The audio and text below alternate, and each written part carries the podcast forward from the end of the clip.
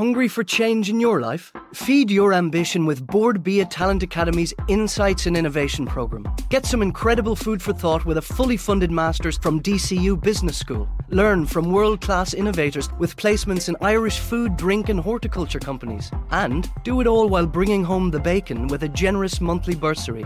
Sound like your cup of tea? Nourish your career prospects by visiting bordbia.ie forward slash talent academy. Applications closing soon.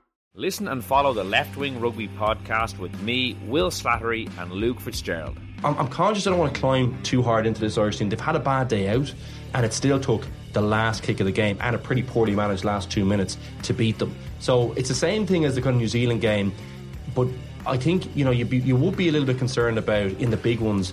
What what are they thinking? Are, are you know what's the kind of introspection like this week? And I think by the way, uh, if that meeting was pretty tough on the players I think the coaching staff will need to have a real look at themselves as well. Every week on Apple, Spotify, or wherever you get your podcasts. You're listening to the Indo Daily. Today, we bring you an episode from the Irish Independent's Big Tech Show. Last Friday, Elon Musk dropped this bombshell. Twitter deal temporarily on hold pending details supporting calculation that spam fake accounts do indeed represent less than 5% of users. Now, what's going on here? Does Elon Musk, conqueror of low orbit space, pioneer of the electric car, the nearest thing we have to a real life Iron Man, actually intend to buy Twitter or not? Is he really being put off by a few spam bots, the defeat of which was one of the reasons he said he wanted to buy the platform in the first place.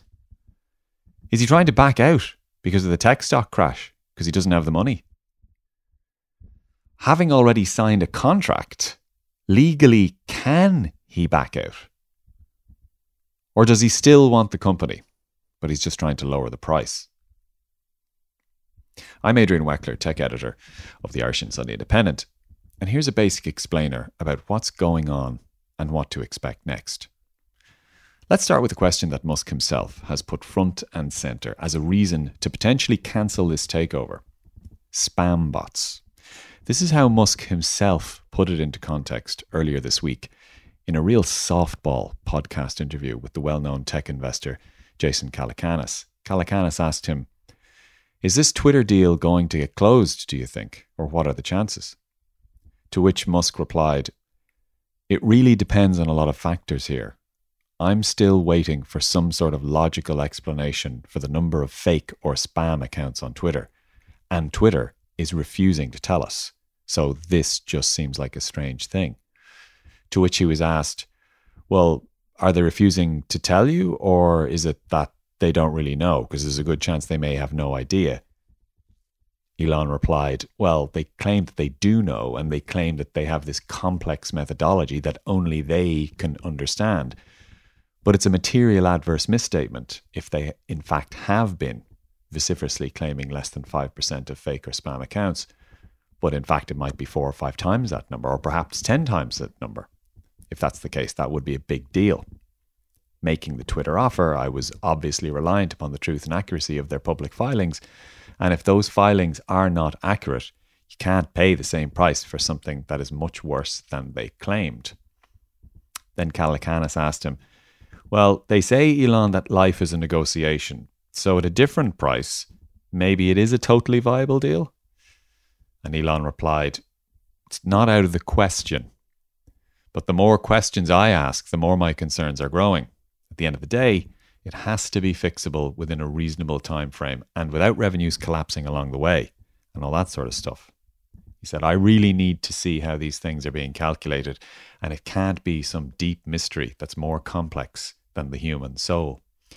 Now, taking a step back, there are a few questions here. I mean, let's get back to basics. First, are there more than 5% of Twitter's accounts that are spam bots?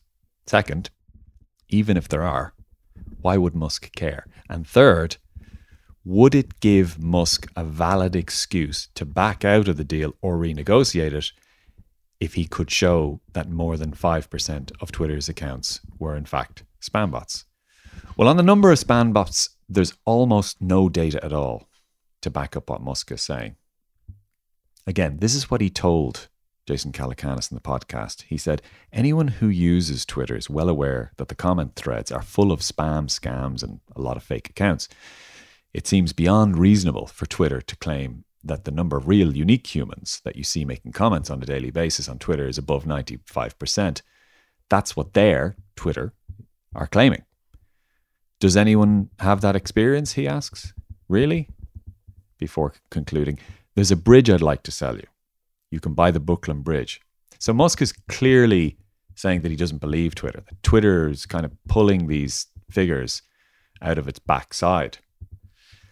But actually, Musk almost certainly knows that he's being disingenuous here. And I'll get to that in a moment. What, though, about the, the recent New York Post headline claiming that as much as one in four of Musk's own followers are spam accounts? Well, this is a good example of a very misleading story.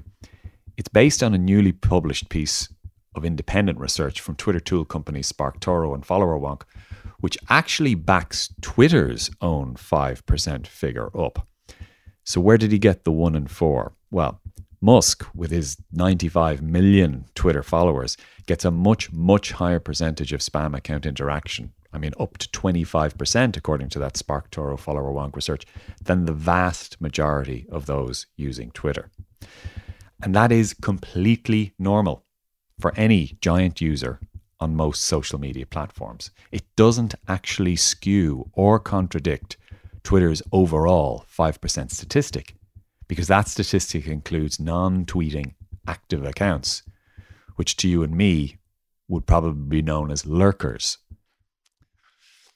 Musk knows this. In fact, Twitter's 5% estimate has been almost the same for the last eight years. I mean, Musk knew this all along. He knew it when he signed the contract to buy Twitter. Never took any effort or made any moves to try and verify that figure before signing the contract. And even if he was concerned, remember that banishing spam bots was literally one of the reasons he originally said that he wanted to buy Twitter. So at this point, I think we should call a spade a spade. Musk is lying. He's being openly disingenuous about the reason he's trying to back out of the deal he signed. His Tesla stock has crashed by 30% since he signed the deal. He was relying on that stock to fund a huge portion, $27 billion worth of that $44 billion deal. He's trying to find a way out. You know it, I know it, everyone who's looking at this deal knows it. Even still, perhaps even if he's acting in bad faith, as I am saying he is now, might he still have a legal cause? So let's say, for example, there are far more spam bots than Twitter is actually acknowledging or reporting. Let's say the figure is 10% or 20%. Let's say it's 50% rather than 5%. Would this give Musk grounds to back out or renegotiate? No. According to virtually every legal expert that's poured over this deal, the answer is no. This is how Matt Levine from Bloomberg put it. He says, There's a popular view that Musk has the option to abandon the deal if he pays a $1 billion breakup fee. That just isn't true. The contract gives Twitter the right to force him to close and to put up the $27.5 billion of equity that he has committed to the deal as long as his debt financing is available. That contract also gives Twitter the right to go to court to force him to try to get that debt financing. There is, so far, Levine continues, no reason to think the debt financing won't be available. His banks are large and solvent and have signed reasonably unconditional commitment letters, and so there's no reason to think he can get out of the deal. So it looks like Musk is on the hook here for the $44 billion. Now, will that stop him actually renegotiating the deal or even backing out? Probably not. He knows by now, and the rest of us know, that he can bully and harass Twitter's board and senior leadership into bending to his will. The company's CEO, Parag Agrawal, is particularly weak and spineless, not standing up to Musk when Musk publicly humiliated senior Twitter executives on their own platform. And even in a renegotiated lower price for Twitter, it would still be a huge premium on what the shares are trading at now. So you could see significant pressure from shareholders on the board to do a deal rather than to start a fight with Musk and risk years of a court battle. I mean, don't forget what the figures were here. Musk agreed to buy the company at $54 a share at a company value of $44 billion because of the current tech crash, which is affecting all the tech stocks, admittedly. They're currently at $37 a share at a value of $28 billion. Musk pretty certainly wants to split the difference. As we've all but established here, there's no legal reason that Twitter has to accede to Musk other than its own sheer spinelessness. So that's probably why they will. By the way, you might be wondering where on earth is Jack Dorsey in all of this? Where's the meditating, mindful tech guru who endorsed Elon, calling him the answer to Twitter's problems? He appears to have vanished.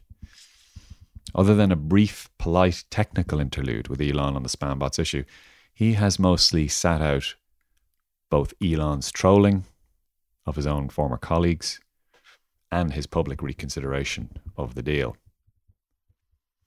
So, what's going to actually happen here? Well, Elon Musk legally has to buy Twitter for $44 billion, even though it's worth far less, and he is far less rich than he was when he agreed to buy it. He's on the hook here. He doesn't really have an option. Will he buy it? Will he back out? Will he re- renegotiate? I think most people think he will. I think most people think he'll succeed. And then there'll be the usual lingering questions about what he intends to do with that renegotiated deal, with that Twitter when he buys it. Free speech, for example. Well, we know he has said that he wants to let Donald Trump back on the platform. That will annoy a lot of people. It will also uh, hearten a lot of people who disagreed with the move to take Donald Trump uh, off the platform. But Musk is becoming more overtly political now as well. In the last 48 hours, he is openly identified as a Republican, entering the political fray a lot more ostentatiously. He has met the European Commission's Thierry Breton, who, like a school teacher on TV, lectured him about the European Digital Services Act, to which Musk nodded along and said he agreed. But everything else that Musk has said would seem to fly against what European policymakers are trying to do here in tightening up on platforms' ability to let people tweet whatever they want. And then finally, there's the question of what it means for Twitter in Dublin. Since this whole saga began, there's been a lot of dismay and upset among the 530 workers who work in the Dublin base. I've spoken to a few of them privately don't forget, this is the conduit between Twitter Inc.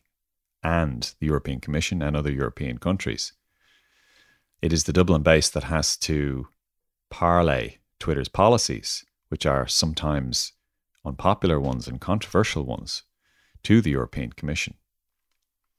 The vista now of Elon Musk owning that platform, with his views becoming increasingly libertarian and contrary to what European lawmakers are trying to implement, was always going to be a difficult one.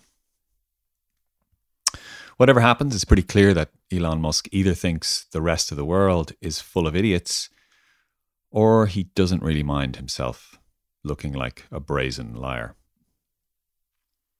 And that's your weekly update with me, Adrian Weckler, tech editor of the Irish and Sunday Independent. I'll talk to you the same time next week. Bye bye.